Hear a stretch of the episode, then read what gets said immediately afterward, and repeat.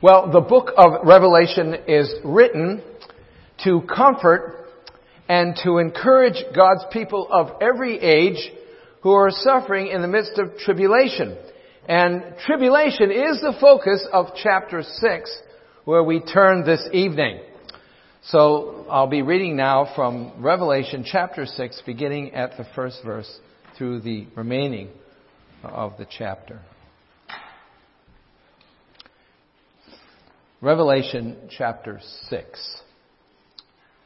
Now I watched when the Lamb opened one of the seven seals, and I heard one of the four living creatures say with a voice like thunder, Come. And I looked and behold a white horse, and its rider had a bow, and a crown was given to him. And he came out conquering and to conquer. When he opened the second scroll, I heard the second living creature say, Come. And out came another horse, bright red. Its rider was permitted to take peace from the earth so that people should slay one another and he was given a great sword. And when he opened the third seal, I heard the third living creature say, come. And I looked and behold a black horse and its rider had a pair of scales in his hand. And I heard what seemed to be a voice in the midst of the four living creatures saying, a quart of wheat for a denarius and three quarts of barley for a denarius and do not harm the oil and wine. When he opened the fourth seal, I heard the voice of the four living creatures say, come. Uh, and I looked and behold a pale horse and its rider's name was Death, and Hades followed him. And there was given, uh, and they were given authority over a fourth of the earth to kill with sword and with famine and with pestilence and by the wild beasts of the earth. When he opened the fifth seal, verse 9, I saw under the altar the souls of those who had been slain for the word of God and for the witness they had borne.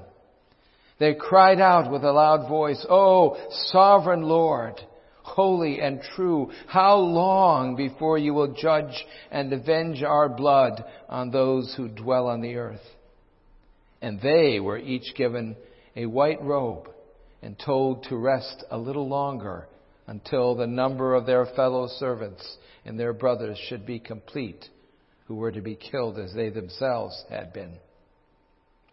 When he opened the sixth seal, I looked and behold, there was a great earthquake and the sun became black as sackcloth. The full moon became like blood and the scars, the stars of the sky fell to the earth as the fig tree sheds its winter fruit when shaken by a gale. The sky vanished like a scroll that is being rolled up, and every mountain and island was removed from its place. Then the kings of the earth, and the great ones, and the generals, and the rich, and the powerful, and everyone, slave and free, hid themselves in the caves and among the rocks of the mountains, calling to the mountains and the rocks, Fall on us and hide us from the face of him who is seated on the throne and from the wrath of the Lamb. For the great day of their wrath has come, and who can stand? Amen. Well, the point of this text is to, is that God's people will go through many tribulations of all sorts. But God knows, and His people uh, he knows his people, and, and, and he will deliver them victorious to glory. Um, we are on um, uh, we're, we're on a very distinct timeline, brothers and sisters, and the end of which will be launched at the return of our Lord, and which is on schedule, um, as the Lord will show us in the text. In verses 4 and 5, we have this glorious picture that we saw uh, last Lord's Day evening of, um, well, maybe it wasn't then, but uh, of the Father uh, together with um, God the Holy Spirit and Jesus Christ, who is at once the lion and the lamb. And we see them being worshipped by all the world as Christ is handed the scroll, which represents God's eternal decrees and specifically His plans for the future. Now, in chapter 6 and 7, the dramatic movement of the apocalypse actually begins as the scroll is opened and the seals are broken one by one. This is the first, uh, we begin uh, this evening, in a series of seven parallel cycles of judgment that God has brought uh, and is bringing upon the earth. And now, let me again remind you that we must and we must bear this in mind that as we read through the book of Revelation, and this is why it's confused people so easily, in part at least, is we mustn't be tempted to try to read this book chapter by chapter, blow by blow, um, event by event, as a some sort of chronological uh, history of Christianity, beginning at the first century and ending with the second coming, trying to fit everything in. That that approach ends up with confusion and frustration and tortured stretching, stretching and misreading of the text uh, to fit into history, past, present, and fanciful, imaginative propositions about the future. Rather, we see um, these seven cycles uh, going over very much the same ground each time, but each with a slightly different emphasis and a slightly different um, detail um, where um, and, and, each of them, all of them, however, progressing or moving together, each uh, toward a great climax, the new heaven and the new earth, which is described in wonderful detail at the end of the book. Most importantly, God reveals to us in this book a series of symbolic pictures uh, given to the Church of Christ that describe God's victory over the troubles and persecutions of the church that God's people experienced in the first century and that we are experiencing right now and, and will be experienced in the future until the return of our Lord. To say it again, the overarching purpose of the book is to encourage God's people of every age as we move uh, through redemptive history, as we move along this timeline of God's great plan, to know that through it all, God and His people uh, will be victorious. Now, here in chapter 6 is this first cycle. Uh, God illustrates for us the sufferings of the church by means of of, uh, of this vision of seven seals. Now, let's look at each of them briefly. Uh, we're going to look this evening at the sufferings of the church and the second coming of Christ. Um, the sufferings of the church and the second coming of Christ. So, first, uh, the sufferings of the church. And straight away, notice in, uh, in verse 1, chapter 6, verse 1, that it's Jesus uh, significantly identified again as the Lamb there's the lamb that was slain, the title uh, which reminds us of his sacrifice and suffering, um, in which we share as God's people. It is he who opens these seals and releases these troubles and orders these tribulations. Um, now, with the opening of the first seal, um, we uh, we hear the voice. Um, there's a voice like thunder.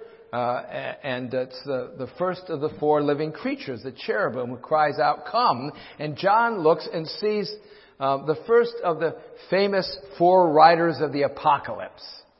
Um, the first rider is not described uh, or named. Uh, we're simply told the color of his horse, which is white, and that he's given a bow and uh, a crown as he rides out as a conqueror and conquest. Now, it's common to identify this first writer as Christ or as the gospel going forth uh, as, as, to conquer, to win the elect uh, of the earth. The white horse, the bow, the crown marshaled in support of that identification. But there are problems with that, and as we go through this, I'm not going to always tell you the different problems, and you shouldn't believe this, should believe this one. But, but in this case, I will. Um, and this one has some problems. Certainly, it's uh, it's out of step uh, with the others. Um, it's uh, the white horse. Um, well, the, on all the other, uh, all the other um, of, the, of these uh, seals, you'll notice that, um, uh, that it's not a person, but a historical forces that we're dealing with. Uh, devastating calamities. Um, uh, Twelve times the expression he was given or it was given to him appears in this book of Revelation, but all of these references refer to um, divine permission granted by evil powers to carry out their their fell or wicked works, which is, certainly doesn't fit with the idea of the white horse being Christ or the gospel. So a better identification is to understand the white horse and the rider to be the spirit of conquest and militarism. A spirit of conquest. The, the crown is, is simply a, a symbol of victory. Remember, these seals are symbols of suffering and think of how the world has suffered over the ages from the military ambitions and victories of men, be it Alexander the Great or Genghis Khan or Joseph Stalin or Adolf Hitler or Mao Zedong or Pol Pot or some Afghani warlord or Al Qaeda commander or even just some teenage, local teenage gang who terrorizes a square mile of the city streets as they seek to control their turf. It's always the same. It's always the, the poor people and the, the little people who, who suffer, the aged, the poor children. Uh, the, the white horse, in other words, is a symbol of rapacious conflict, uh, of, of invasion, of, of bloody victory. Uh, certainly a, a good percentage of the world at this very hour knows this horseman. He, uh, he is bankrupting their nation with his insatiable military or nuclear visions. He's destroying peace and safety of their neighborhood. He's shooting up the village. He's abducting their sons and raping their daughters and destroying the country and planting fields with landmines and destroy and, and all for the sake of someone's jihadist agenda or conquest, the establishment of some somebody's rule, someone's kingdom. Um, it, it, it, this, this seal shows us, in other words, something as old as the hills, but as contemporary as, as today's news. This is, this is, Xi, uh, this is Xi Jinping and, and Kim Jong Un and, and Vladimir uh, Putin or Ayatollah Ali uh, uh, Khamenei of, of, of, um, of, Iran. Now, the second seal is released, um, releases the, the, the red horse. Fiery red, and uh, given power to take peace from the earth and cause men to slay one another. And, and this is the calamity of slaughter, uh, the red blood of the slaughtered. Uh, but more specifically, I think William Hendriksen makes a convincing case that this to be a, a reference especially of religious persecution. And certainly much of the miserable slaughter uh, perpetrated through the ages has been religious in nature, most notably uh, against Jews and um, especially Christians. Uh, the persecution against Christians around the world over the last 50 years is increasing uh, alarmingly, and it continues uh, this way. Um, there are today at least 40 nations commonly listed and generally acknowledged to be places where Christians are most terribly persecuted uh, the worst being North Korea, Nigeria, Somalia, Sudan, uh, Syria, Iraq, Iran, Indonesia, Eritrea, Yemen. Uh, chilling accounts of Muslim converts to Christianity being sought out and gunned down before the eyes of their family, or Sunday worshippers being slaughtered and their churches closed or burned to the ground in Indonesia, or villages in Nigeria ambushed and despoiled. Well, that's the red horse. That's the calamity of slaughter, perfectly illustrated.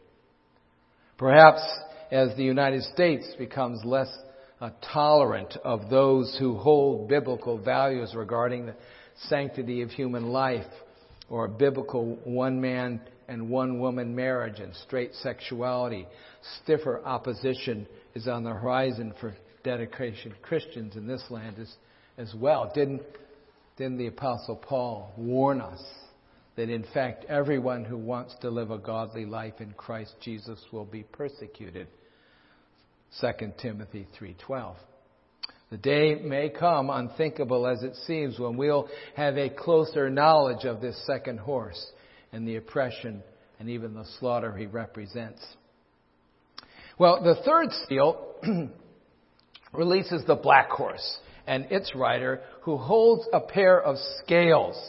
A voice announces exorbitant, uh, uh ex, uh, exorbitant inflationary prices for the staples of daily life. A, a quart of wheat or three quarts of barley for three days, uh, for, for rather a day's wage. So a man makes $150 a day, but he spends nearly all of it on staples. But notice what it says, but do not damage the oil and the wine. And so this third horse does not refer to famine in its fullest, most devastating sense, um, but rather, uh, rather to scarcity, rather to a high, exorbitant cost of living. Food is available, but it's very costly, very expensive. And only the well off will have plenty. Um, that too has been the experience of many millions around the world. That is exactly the case now in places like Venezuela, where store shelves are empty and hungry people are found rioting on the streets. Um, do you know that the majority of people um, have one meal a day in many places in India and parts of Africa? You know that. Uh, and not because of custom, but because of necessity. Economists and agronomists will tell us that since the introduction of, of, of, of fertilizers, the green revolution, there's no lack of food in the world. There's more than enough for all. The grain elevators of North America are filled to capacity. Uh, but starving people in Venezuela and North Korea or Sudan can't get it. Even, even when we send it the sacks of wheat sit wasting in some port, frozen by political impasse or bureaucratic red tape, and undeliverable because of warfare or stolen or sold somewhere else on the black market by thieving government officials. Call it uh, calamity. Call it judgment um, that men have brought upon themselves, you see, by their own sin, by their own greed. It's another aspect of the wages of greed and meanness and sin. Uh, COVID uh, vaccinations are available, but the wealthiest Western nations are buying up uh, large lots of those vaccines, living poor, leaving poorer nations and poorer people without at least probably for another year. Blame it on capitalism, blame it on socialism, blame it on communism, blame it on lack of free trade, blame it on whatever ism you like, but in the end, blame it on the hardness of men's hearts. And that's what stands behind the black horse and his rider. Um, the fourth seal releases the fourth horse, a pale horse whose uh, rider is named Death and who has, is given the power to kill by the sword, famine and plague and the wild, uh, the wild beasts of the earth, as it tells us in the text.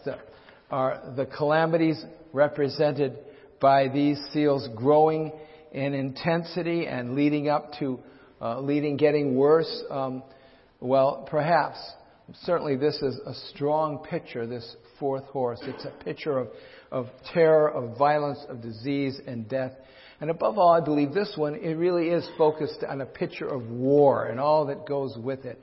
The miseries of warfare that are brought upon men and, and, and in increasing measure. Thousands of wars since the first advent. And getting bigger and dirtier with every passing year with the, every terrible refinement of military hardware. Famine and disease uh, that follow um, and is now following rebel warfare in places like Sudan and Syria and Iraq and Yemen and Afghanistan are are legend. It's happening every every day, and it has happened throughout the history of the inhabited world. Nations once rich and economically prosperous, like Uganda, once called the pearl of, of Africa, now um, slowly struggling back after the years of Idi Amin. Um, many situations like that. Nations rich economically now become basket cases of misery for decades after, in the aftermath of warfare.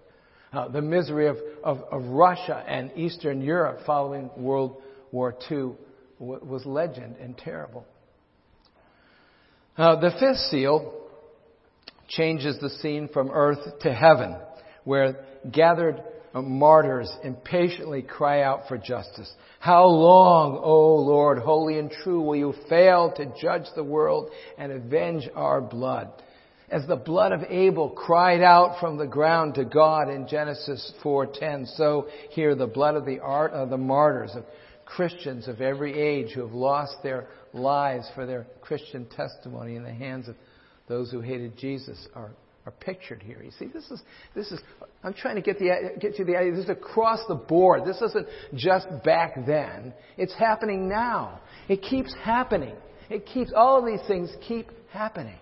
You see, that's what's, what makes this such a timeless book.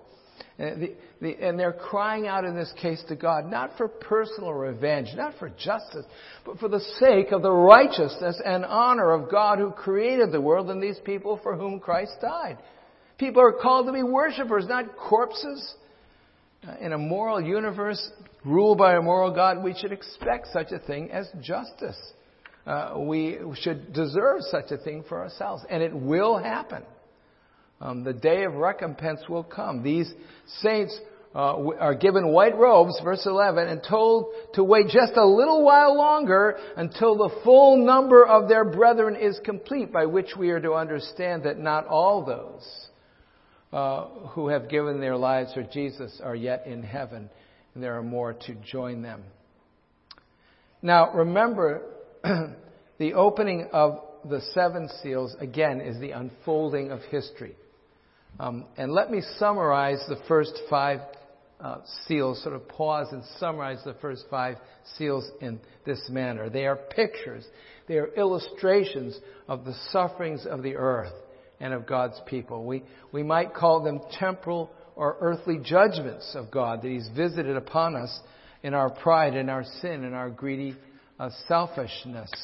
Um, ultimately, all of these tribulations represent the chastening hand of God in a rebellious world. They are not purposeless.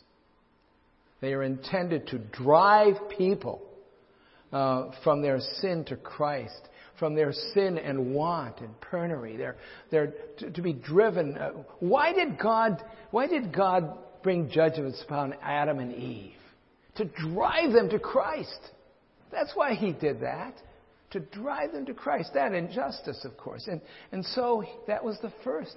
You see, that was the first of that that we're seeing. To drive people to Christ. Uh, and, and always accompanied by the gospel. Uh, they're the means by which the, the Lord uh, throws a complacent, self sufficient world off balance as He gathers in His people. These calamities, as one commentator has put it, characterizes an indefinite period of time before the second coming.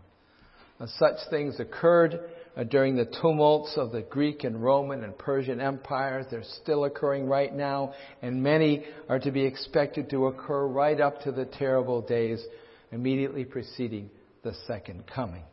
Which brings us to the opening of the sixth seal, which must certainly, without question, uh, be um, uh, uh, must be regarded as the judgment of the second coming of Christ and, and with it the completion of this first cycle of judgments in the book of Revelation.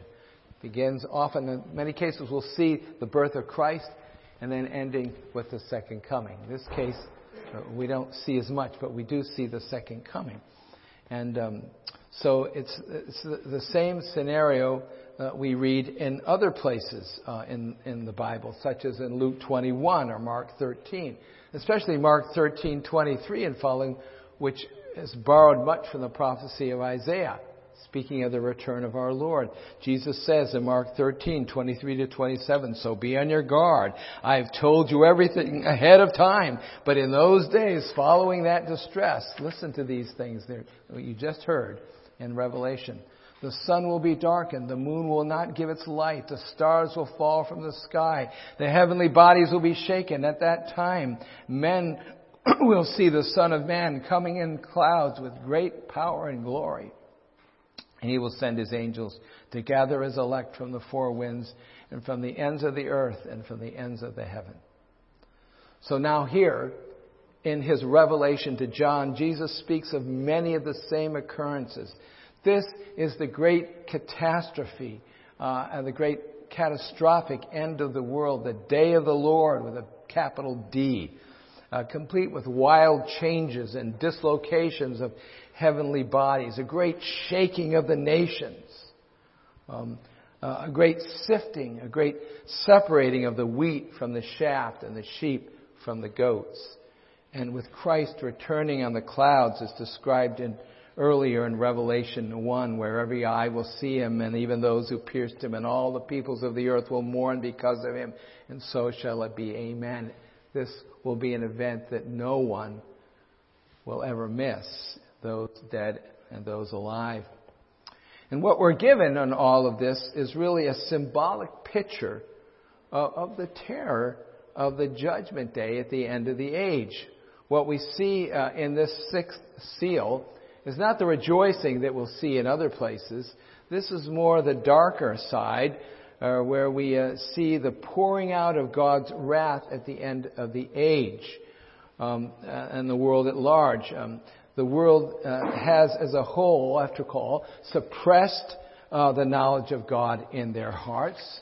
Um, they have worshipped uh, we have worshipped and served the created things instead of the, cre- uh, instead of the Creator uh, has treated one, one another with pride and anger and greed and lust, has profited nothing, learned nothing from God's mercies and provisions and patience.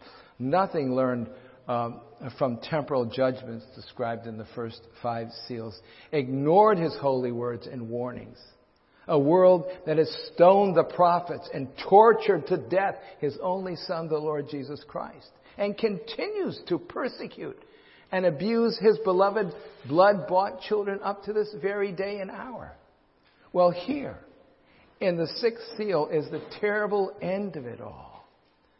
And John is given this vision where in verse 15, the kings of the earth and the great ones and the generals and the rich and the powerful and everyone slave and free hid themselves in caves and among the rocks of the mountains, calling out to the mountains and rocks, fall on us, hide us from the face of him who is seated on the throne and from the wrath of the Lamb, for the great day of their wrath is come and who can stand? Well, who indeed? Oops. Who can stand? Who indeed? Um, who can stand before a holy God uh, any day, let alone uh, the day of all days? And the answer is only those who have been saved and covered with the blood of Christ. Only those who have found Jesus as their Savior. And they will stand clothed in the robes of His righteousness on His record. Those uh, who, who have not been overcome by the confusion and the trials and the difficulties of this age, but have held fast to Christ. Held fast to Christ. Just maybe by a handful, brothers and sisters. You know, not everyone will have a huge grip. Some are just going to be hanging on, but that's good enough. Holding fast to Christ and his victory over death and hell, knowing that in a short time it will be our victory and that will be forever. So you must, every one of you, be prepared, and myself, for that day right now because, because we're deliberately uh, left almost completely uninformed as to the date and hour of his return. Now, the only way to be sure that you will not be included among those who are crying out to be covered by the rocks and trees so that you won't be, have to see the eyes of God and the, the, the glaze, of Christ uh, but rather to be stand enraptured and rejoicing before the gaze of, uh, gaze of God. And the only way to do that is to make your peace with Him and surrender to His only Son, Jesus. That's where we all need to start. And so today, this evening, it would be a good and prudent time to do that. That's the best application uh, I can give from this text of Scripture to urge you, if you're not saved or maybe you're not sure, um, to turn to faith in Christ. Young people, ask Jesus to bring you to the place where you can confess your faith in Him and, and, uh, and prepare you to meet with Him. Uh, this is not a fiction. Although, it does seem like a hard place and an awkward place to stop, doesn't it? I would like to go right on to chapter 7 uh, and open the seventh seal, but I think it's better if we save that for next week. We'll pray. Lord our God, um, we read these sort of fantastical um, passages, and but we do see uh, how, indeed, throughout the ages, the church has suffered in all of these ways. And, and we do see, Lord, that your hand is upon it all, and you are moving, you are moving redemptive history along, and you're calling your people to yourself. Father, we thank you for your mercies and grace. And we pray that, that you, would, um, you would assure us in our hearts through our lives and by your grace that we are indeed following you. Lord, we thank you for that love of Christ of which we heard this morning. And uh, we pray that uh, we might be secure in it and ready for that day. We pray in Jesus' name. Amen.